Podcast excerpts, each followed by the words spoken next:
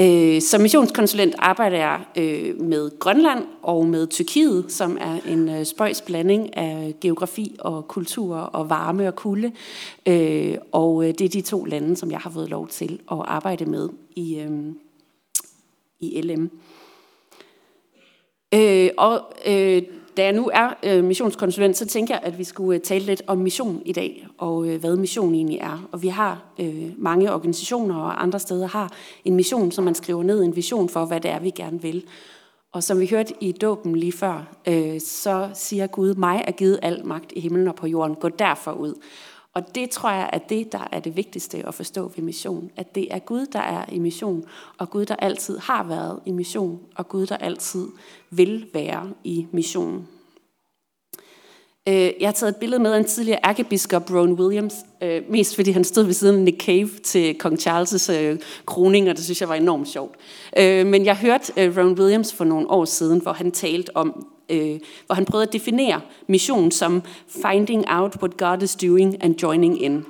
Altså prøve at finde ud af, hvad det er, Gud allerede har gang i, og så være med i den øh, mission, som Gud han har for at gå ud og finde os. For der findes ikke et sted, hvor Gud ikke allerede er i gang. For mange år siden, øh, eller fire-fem år siden, startede KFS ud øh, med at prøve at lave et grønlandsk KFS. Øh, og det mødte lidt modstand og lidt begejstring forskellige steder. Øh, for vores opgave i Grønland var ikke at rekolonisere eller prøve at finde ud af, øh, hvor grønlænderne havde taget fejl. Men det var øh, at finde ud af, hvad Gud allerede havde gang i i Grønland, og hvordan vores arbejde kunne passe ind i den mission, som Gud allerede har for det grønlandske folk. Det betyder altså, at der ikke findes et sted, hvor Gud ikke allerede arbejder. Og det er trygt, når man arbejder i mission, at man altid går efter Gud, som har gang i noget. Og øhm, vi skal læse en lignelse, som i øh, den overskrift, der er sat i Bibelen, handler om en fortabt søn, men som ikke bare handler om en, men to sønner, og aller, allermest om en far, som er i mission og den læser jeg lige højt. Det er fra Lukas 15, hvis der er nogen, der vil følge med i deres egen bibel. Han sagde også, en mand havde to sønner. Den yngste sagde til faderen, Far, giv mig den del af formuen, som tilkommer mig. Så delte han sin ejendom imellem dem. Nogle dage senere samlede den yngste alt sit sammen og rejste til et land langt borte. Der øslede han sin formue bort i et udsvævende liv, og da han havde sat det hele til, kom der en streng hungersnød i landet, og han begyndte at lide nød. Han gik så hen og holdt til hos en af landets borgere, som sendte ham ud på sine marker for at passe svin. Og han ønskede kun at spise sig mæt i de bønder, som svinene åd. Men ingen gav ham noget. Da gik han i sig selv og tænkte, hvor mange daglejere hos min far har ikke mad i overflod, og her er jeg ved at sulte ihjel. Jeg vil bryde op og gå til min far og sige til ham, Far, jeg har ikke længere, øh, jeg fortjener ikke længe. Jeg har syndet mod himlen og mod dig. Jeg fortjener ikke længere at kaldes din søn. Lad mig gå som en af dine daglejere. Så brød han op og kom til sin far. Mens han endnu var langt borte, så hans far ham, og han fik medynk med ham, og løb hen og faldt ham om halsen og kyssede ham. Sønnen sagde til ham, Far, jeg har syndet mod himlen og mod dig. Jeg fortjener ikke længere at kaldes din søn. Men faderen sagde til sine tjenere, skynd jer at komme med den fineste festdragt og give ham den på. Sæt en ring på hans hånd og giv ham sko på fødderne, og kom med fedekalven, slag den og lad os spise og feste. For min søn her var død, men er blevet levende igen. Han var fortabt, men er blevet fundet. Så gav de sig til at feste. Men den ældste søn var ude på marken. Da han var på vej hjem og nærmede sig huset, hørte han musik og dans, og han kaldte på en af karlene og spurgte, hvad der var på færre. Han svarede, din bror er kommet, og din far har slagtet fedekalven, fordi han har fået ham tilbage i god behold. Der blev han vred og ville ikke gå ind. Hans far, så ud, øh, hans far gik så ud og bad ham komme ind. Men han svarede sin far, Nu har jeg tjent dig i så mange år, og aldrig overtrådt et eneste af dine bud. Men mig har du ikke givet så meget som et kid, så jeg kunne feste med mine venner. Men din søn der, som har øslet din ejendom bort sammen med skøre. Da han kom, slagtede du fedekalven til ham. Faderen svarede, Mit barn, du er altid hos mig, og alt mit er dit. Men nu burde vi feste og være glade, for din bror her var død, men er blevet levende igen. Han var fortabt, men er blevet fundet. Øhm, jeg ved ikke, hvor mange af jer, der kan huske det, men i 2011, øh, der var hele øh, Danmark oprevet i øh, et døgns tid.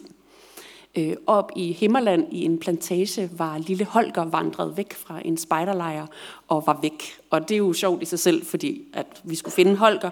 Øh, og, men Holger var altså forsvundet, og det var jo overhovedet ikke sjovt for hans forældre. Øh, de havde været på spejderlejr, og han var vandret afsted. Og øh, der var sådan en ret fantastisk dækning af det øh, i TV2 News Breaking øh, omkring den tid, da Holger blev fundet. Og jeg har prøvet at klippe lidt sammen af den nyhedssending, øh, der var af øh, Holger, der bliver fundet. Så nu håber vi meget, at teknikken virker.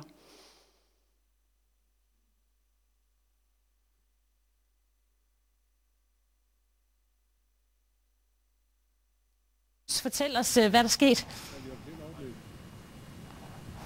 Ja, altså det jeg kan fortælle, det er, at politifolkene de har fået smil på læben nu. Øh, der er en mand her i området, der har fundet en dreng og har indberettet det til politiet. Politiet er nu kørt ud for at hente ham. Ja, ja får jeg lige vide. Yes! Han er fundet! Hvor har han fundet hende, Flemming? Ja, det ved jeg ikke lige nu, vi har en politibil på vej til Ja! Og lige nu? Ja, det er bare dejligt. Det er alt det, vi har sat i værk. Alt det folk, de har ville, han har sagt, det er bare lykkes. Hvad er det, hvad er det, I har fundet? Ja, vi har fundet Holger, han er så i live. Der er en borger, der har samlet ham op. Han går et eller andet sted. Hvor har han fundet henne? Det ved jeg ikke lige i øjeblikket. Nej, han, Henrik er på vej med. Henrik han kommer med ham i bilen. Hvad var det for en melding, der kunne gøre, at du sagde ja nu her? Det var, jeg snakker lige med ham, der sidder med ham i bilen. Hvilken det er tilstand har I fundet ham? Jamen, han er åbenbart, han er så godt mod. Han er jo en ukulig knægt, så det er derfor, vi har let efter ham, som vi har gjort. Så bare pisse fedt. Så det er, Hvor tit sker det her i ens karriere, at man rent faktisk finder en dreng? det er første gang i min. Tillykke med det i hvert Jo fald. tak, han har sagt det. Det var hele besøget værd. Det var det hele værd. Han har sagt, og vi, vi er simpelthen glade for, at vi, vi troede på det hele vejen igennem, og vi har heller ikke givet op i dag. Det kan jeg garantere for. Øh, fortalt om. Og han øh, skulle, hvis jeg forstod, altså være blevet genforenet med sine forældre, ellers så er han i hvert fald ved at blive det. Katrine Reinhardt, tilbage til dig. Ja, det der sker nu, det er jo, at... Øh, det er lidt svært at komme til her. Moren og faren har lige fået det at vide. Det er totalt rørende, det her. Jeg tror, billederne taler for sig selv. Du er lige nu. Jamen altså, det er jo feststemning. Altså, det er jo det, alle har ventet på, at øh, lille Holger han blev fundet. Øhm, vi har alle sammen været vågen hele natten. Vi har været rundt og lede. Jeg, jeg er simpelthen så glad altså, på familiets vegne. Jeg har snakket med moren og faren hele natten. Vi har stået og, og snakket øh, for få minutter siden, og faren sagde, at jeg bliver bare ved. Han har været vågen i halvandet døgn. Faren han har virkelig givet dem gas. Han har kørt rundt på en øh, firehjulet motorcykel konstant, bare for at... Øh, og, og finde sin søn. Øh, og hele familien er samlet her. Øh, mormor og morfaren har været her. Øh, øh, det, det er virkelig en glædelig begivenhed. Og øh, ja, altså, det, det er helt fantastisk det her. Det var Holger, og han kom godt hjem, og han må være omkring 15 i dag, hvilket er ret sindssygt at tænke på. Øhm, I Lukas 15, der er der mange missioner egentlig. De har forskellige missioner for, øh, hvad de gerne vil. Øhm, den yngste, som er blevet væk, han har egentlig sin egen mission, hvis man kigger efter det i teksten. Hans plan er ikke at komme hjem og blive omfavnet af hans far. Hans plan er egentlig bare, at øh, der var et andet sted, det kunne være bedre at være, og nu vil han gerne prøve at afbetale øh, noget af det, som han har gjort forkert. Det er søndens mission. Øh, og I kan se, da han, da han gik i sig selv og tænkte, hvor mange daglejer hos min far har ikke med i overflod. Så hans plan er ligesom at bryde op, gå til min far, og så forbereder han den her tale, han kan sige til sin far. Jeg vil bryde op og gå til min far og sige, jeg har syndet mod himlen og mod dig. Jeg fortjener ikke længere at kaldes din søn. Lad mig gå som en af dine daglejere. Så han bryder op, går hjem til sine forældre op, eller til sin far og prøver at gennemføre den her plan. Øh, og så kan vi så se, at sønnen ligesom siger, jeg har syndet mod himlen og mod dig, jeg fortjener ikke længere at kaldes din søn. Og så når han faktisk ikke længere i den tale, vi kan se, han har forberedt længere oppe. For men, faderen sagde til sine tjenere, skynd jer og tag imod min søn, som er blevet væk og som er kommet tilbage igen. Den yngste plans øh, mission om at blive genforenet med sin far går altså fuldstændig vasken af farens kærlighed. For farens mission har hele tiden været at blive genforenet med sin søn. Det er ham, der betaler den øh, pris, både økonomisk og sådan æresmæssigt i landsbyen, at han går ud og tager imod sin søn. Og den ældste mission, den ældste søns mission, har egentlig hele tiden været at bare sidde og hygge sig lidt hjemme hos sin far, og ikke rigtig lave så meget. Den ældste søns mission kunne jo også have været at gå ud og lede efter sin bror, som er blevet væk. Øh, men han går bare derhjemme, og øh, øh, glæden over at være en del af Guds mission er ret fraværende for den ældste søn her. Faktisk så er faderens generøsitet og godhed så overvældende, at han bliver sur og ikke gider at være med i den fest, der er. Jeg, jeg kunne så godt tænke mig, at det var den her helt vildt uprofessionelle journalist, som var den ældste søn i stedet for, som står helt grådlabil på siden af, af den her begivenhed, som spiller sig ud, og bare er så glad for, at Holger er fundet og kommet hjem, og slet ikke kan være i sin krop og sin professionalisme over, at, øh, at Holger er kommet hjem. Øh, det er den form for glæde, som der må være en del af vores mission også, og glæde sig over dem, som Gud er ude at lede efter, og dem, som kommer hjem. For en del år siden var jeg på IFIS, det internationale studentarbejdes generalforsamling, øh, hvor der blev talt om Johannes åbenbaringens kapitel 7, om den store hvide flok, som jeg altid godt har kunne lide at synge om, og som nogle af jer måske sang for nyligt, da det var alle helgens søndag. Der skriver Johannes i et øh, syn, øh, Derefter så jeg og se, der var en stor skare, som ingen kunne tælle, af alle folkeslag og stammer, folk og tungemål. De stod foran tronen og foran lammet, klædt i hvide klæder og med palmegrene i hænderne. De råbte med høj røst. Frelsen kommer fra vor Gud, som sidder på tronen, og fra lammet. Og alle englene stod i kreds om tronen, og de ældste, og de fire levende væsener, og de faldt ned på deres ansigt for tronen, og tilbad Gud og sagde, Amen, pris og lov og visdom og tak, og ære og magt og styrke er vor Guds i evighedernes evigheder. Amen. Altså, vi kan nærmest ikke komme op på en højere klinge her. Det er, øh, det er jo nærmest helt voldsomt. Det er den tilbedelse af Gud, som han fortjener. Og det, som jeg blev gjort opmærksom på i den her tekst, mens jeg stod der med folk fra sådan 140-50 forskellige lande, var, at der var noget, den store skare, som ingen kunne tælle, havde til fælles. De var alle klædt i hvidt. De havde alle palmegrene i hænderne, og de lovsang alle sammen Gud. Men der var faktisk også noget, der gjorde dem forskellige. Øh, og det er, at de stadig er sig selv. Johannes så, at de var fra alle folkeslag og stammer. Han kunne høre alle tungemål og se alle folk. De var altså ikke ens, men de lovsang den samme Gud foran tronen. På den dag, hvor vi skal tilbede Gud i al evighed, så er det ikke et spørgsmål om, at vi alle endelig længe om, langt om længe er ens. Men vi står der foran tronen i den mangfoldighed, som Gud han har skabt os til at være i og tilbyder den samme Gud i de samme hvide klæder. Det er Guds mangfoldige kirke, som består ind i evigheden. Og derfor kan vi jo ikke, som den ældste søn, sætte grænser for, hvem det er Gud han er ude efter at nå, og hvem Gud han kalder ind. Og de gode nyheder er jo så også, at Gud kan bruge alle i den mission, som er hans. Det er den store mangfoldige kirke, som Gud sender ud. Det er unge og ældre, kvinder og mænd, præster og lægfolk, akademikere og håndværkere og massajer og inuitter. Det må ikke være os, der kommer til at stå på sidelinjen som den ældste søn og tænke, at nu er det vist lige blevet spraglet nok. Men vi skal stå som den her rapporter op øh, ude i, øh, øh, i plantagen i Nordjylland øh, og glæde os helt uhemmet.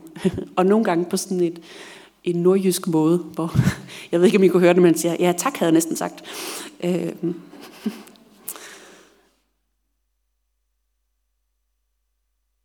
I Hebræerbrevet skriver øh, forfatteren om, at os, som har så stor en sky af vidne omkring os, øh, og det kan jeg så godt lide, øh, fordi der er sådan en bredde i dem, som Gud han kan bruge. Og Gud har mange måder at nå mennesker på, og øh, jeg vil gerne slutte af med at dele et par få øh, historier om det. Øh, hvordan Gud bruger folk i mission. En af mine internationale øh, studerende i København, hun er færdig nu, men hun bor stadig i København heldigvis. Øh, hun fortalte mig engang om den korruption, der kommer øh, i det land, hun kommer fra i Sydamerika, og hvor hårdt det var at kæmpe for det gode og det sande i den kontekst, som hun var i. Og jeg spurgte hende på et tidspunkt, hvorfor hun egentlig ikke bare havde ladt være. Altså, det havde været meget nemmere i den kontekst, hun kom fra, at bare gå med på korruptionen og ligesom betale det, der skulle betales. Så fortalte hun, at da hun var øh, 11 år havde hendes onkel taget hende med ind og se Ringnes Herre i biografen. og øh, i Ringnes Herre var hun blevet præsenteret for et univers, hvor der er noget godt, som er værd at kæmpe for, og som kan overvindes. Øh, hun havde lært om øh, venskaber og om fællesskaber, og om at kæmpe for den øh, sandhed, som er vigtig. Så har hun gået hjem og pløjet hele Tolkiens. Øh, hun er den største Tolkien-nørd, jeg kender, og øh, og øh, havde også fundet det sammenstemmende. Og hun siger, jeg ved godt, jeg burde læse lidt mere i Bibelen, men jeg tror, jeg havde brug for en anden måde at høre det på. Øh, Rowan Williams, som der var et billede af før, øh, hørte jeg engang sige, at vi må fortælle historier, der får folk til at sige, jeg håbede, det var sandt, og nu forstår jeg, at det er. Vi skal ud og fortælle de historier, som Tolkien også gjorde i sit forfatterskab, som får folk til at finde ud af, at den længsel, som de havde efter det gode, der er i verden, faktisk er sandt, og at den kan findes i Jesus. Det var et eksempel. Et andet er, at jeg mødte en mand øh, for nylig, øh, fra, der bor i Norge, som har lavet noget i deres kirke, der hedder Repair Café, hvor de fikser ting, der er gået i stykker. Så kan man komme ind, de er ikke sådan professionelle på alt, men hvis man har en stol eller en radio eller et eller andet, der er gået i stykker, så kan de komme ind, og så prøver de at fikse den. Og så siger han, and then we talk about the brokenness of the world. Altså vi taler om den brudhed, der er i verden, og at ting går i stykker, og at der er kommet en, som gerne vil gøre de ting, der er gået i stykker hele igen. Og så prøvede de at fikse en lille smule af det. Det var ikke meget, og det var ikke alt, der kunne fikses, men de kunne tale om ham, som fiksede det hele. Og jeg kunne godt tænke mig, at alle kirker havde sådan en repair café. Jeg synes, det var helt fantastisk og en god måde at bruge alle øh, grene af Guds menighed i hans mission. Den sidste måde at være i mission på er måske en mere klassisk måde. Og øh, jeg har brugt meget af mit efterår her på at ansætte en ny missionærfamilie, som rejser til Istanbul i det nye år.